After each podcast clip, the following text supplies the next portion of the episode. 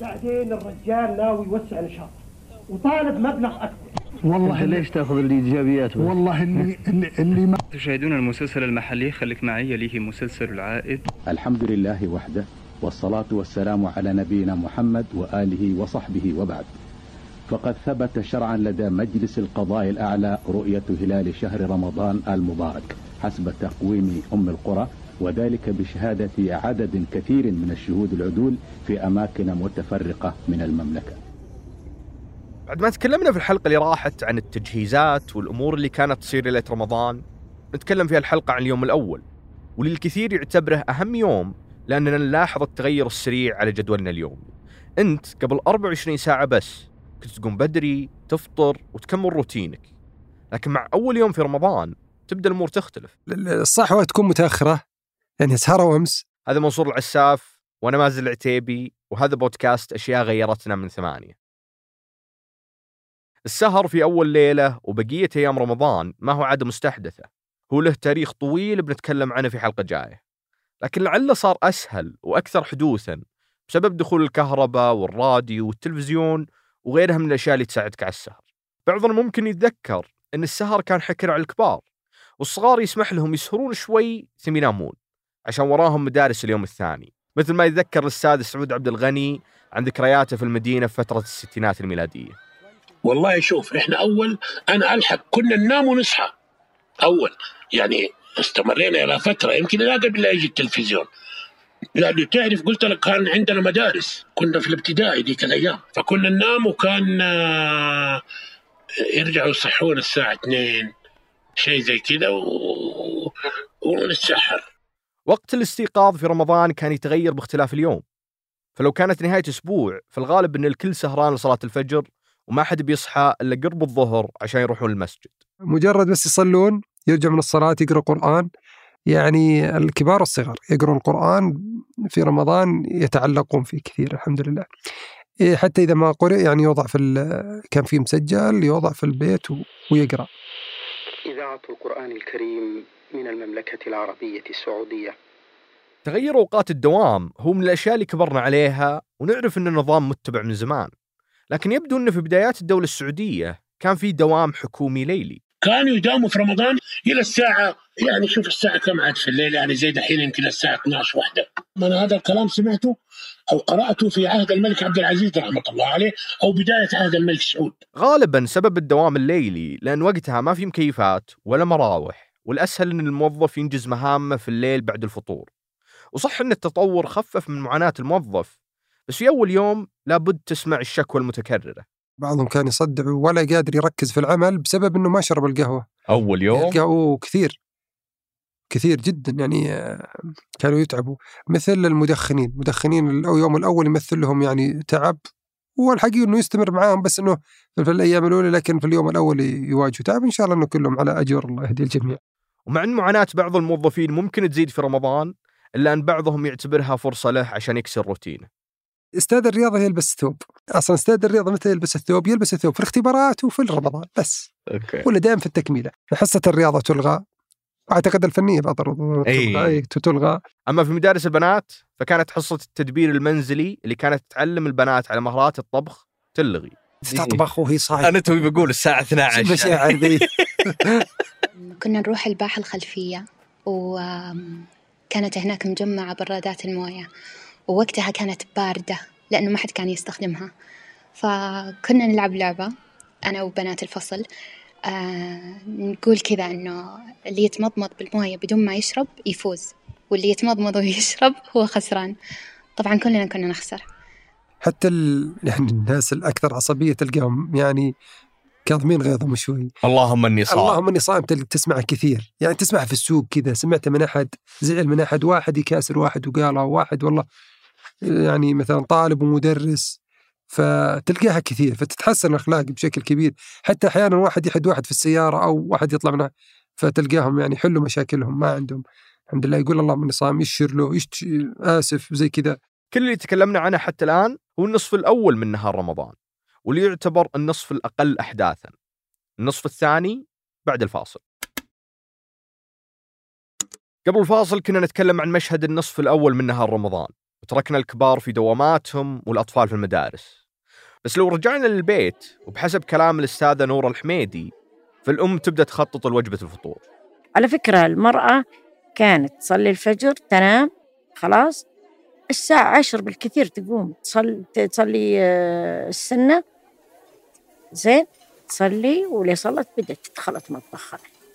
طلعت لحمتها ولمت الحمتها حقت الشوربة لما ولمت حقت الرز. تلاقيهم في المطبخ.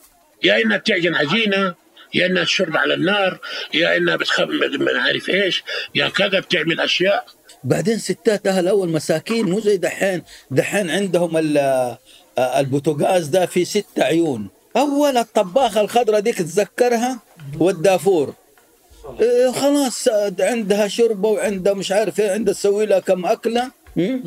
و- ولوحدها لا شغالة ولا ما شغالة وتقعد تسوي هذا فتتلاقيها من بدري في غايصة في المركب عشان تسوي الشوربة وتسوي هذا الفطور تسوي الأكل حق ال- الأولاد ولا هذا وعلى حدود الساعة ثلاث بالكثير يكونون الأطفال رجعوا من المدارس وهنا تبدأ مشاوير جديدة.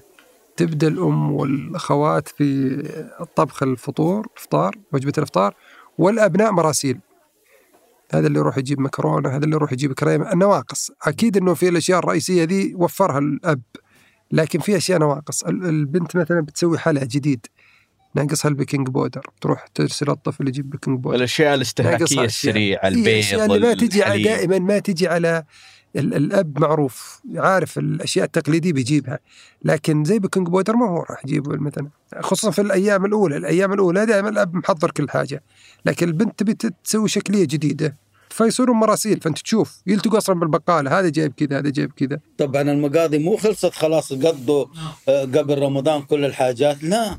انت عندك برضو المأكولات اليومية زي الفول والتميس والحاجات دي. هذه يوميا تروح انت بتترسل وتروح تقضي يلا يرسلوك تروح. الطفل المسكين اللي كان متوقع إنه بيرجع البيت يريح لأنه صايم يلقى نفسه ينزل السوق ويخلص المقاضي. والاستاذ عبد المحسن الدوم يتذكر السؤال اللي كان ينطرح عليه يوم يشوفون الكبار في السوق. يقول لك ها واد صايم ولا من ورا الزير؟ يعني من ورا الزير تلقيه ياخذ له جغمة موية بالدس مش عارف إيه يسوي نفسه صايم. بعدين افتح لسانك أشوف. هي هي إنت. وعد بعضهم لازم يلعب دور المحقق ويسوي التجارب العلمية اللي تثبت إنك صايم ولا لا. هو في كمان ال- ال- ال- ال- ال- الس- السلامي هذا حق الصباع آه، يضغ- يضغطوه كده ويلموا الجلد يقول لك إذا انفك الجلد معناته فاطر وإذا قف قف مسك مسك الجلد كامل استمر معناته صايم. وفي الوقت اللي الأطفال ضايعين بين البقالات الصغيرة ومحاولات إثبات الصيام للشياب يكونون الآباء في الأسواق يشترون المقاضي اليومية. عنده مقاضي يروح بعد العصر ويروح يجيب الفول يجيب الشوربة. اللي ما بيسوي سوبيا في البيت يروح يشتري السوبيا يروح يشتري أغراض الفطور. في السبعينات وحتى الستينات وبداية الثمانينات كان شراء الثلج قوالب الثلج الكبيرة. كانت الكهرباء تنقطع فترات قبل الطفرة. و...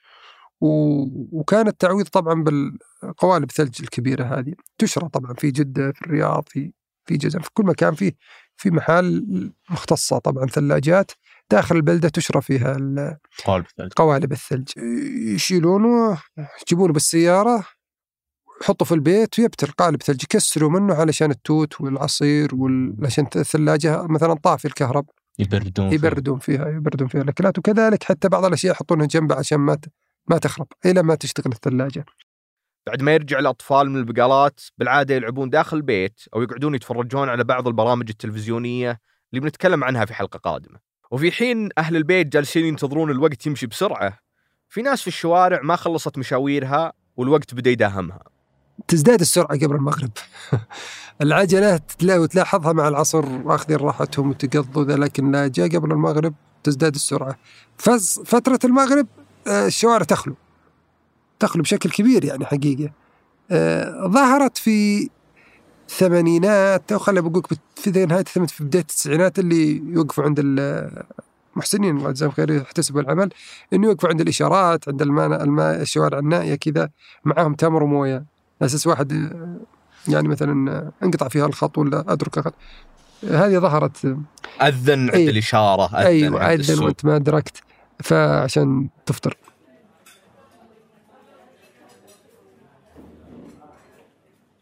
على قرب موعد الفطور يبدأ شكل السفرة في التشكل الصحون تتوزع الملاعق جنبها الكاسات تترتب. ممكن الأم تنادي ولدها أو بنتها اللي ما صاموا للمطبخ لبعض المهام المستعجلة. ما تقدر تذوق كان أول ده الشربة تسوي هذا. نحن عاد حجة وحاجة نجي ندوق ونجي ومشي حالك. فرصة جاتك لين حدك ها؟ مهام الأطفال ما تنتهي هنا. هم بعد مراسيل للجيران. مثلا سوت القيمات على طول اخذتها و- وروحت عيالها. توصل للباب تعطيهم يقومون هم يعطونها. من عندهم. أو بعد شوي تلقاهم طقوا الباب عندهم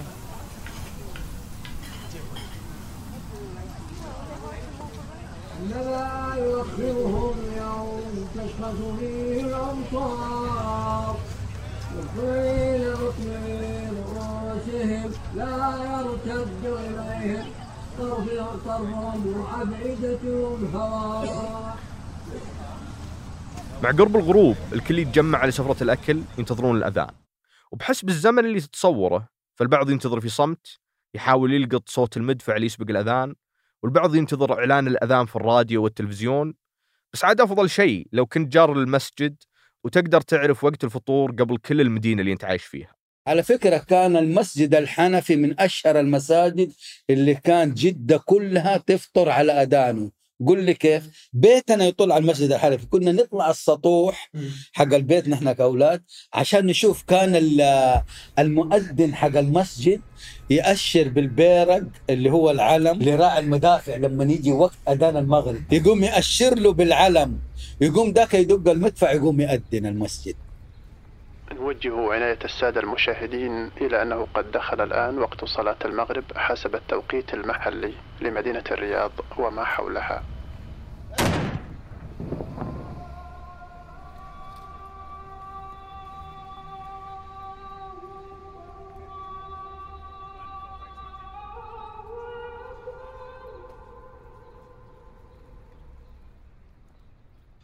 وبعدها تبدأ الناس تفطر. وعادات الفطور تختلف باختلاف الأجيال والأماكن لكن في اللحظات اللي تتبع الأذان مباشرة الأغلب ما يكثرون في الأكل ويعتمدون على التمر والموية لأن بعد عشر دقائق تقام الصلاة.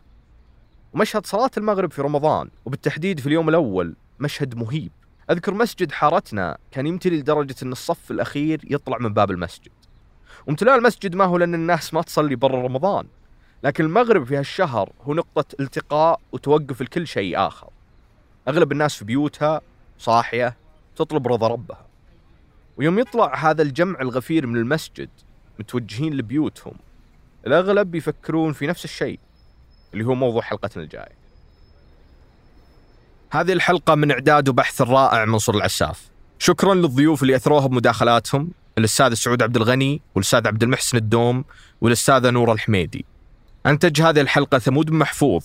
اللي لما سألته وش أكثر طقس بيفقد خلال رمضان؟ قال يعني بطولنا ما عاد صارت تستحمل من صباح الله خير وين بنحرق بنضرب من بنضرب من ذا الثقيل ونروح نقعد على المكاتب. عز الله جاء دخلنا في غيبوبة. أخرجتها وفاء العبد العالي هندسها صوتيا محمد الحسن وجميل عبد الأحد. صمم غلافها ريفال الغيلاني.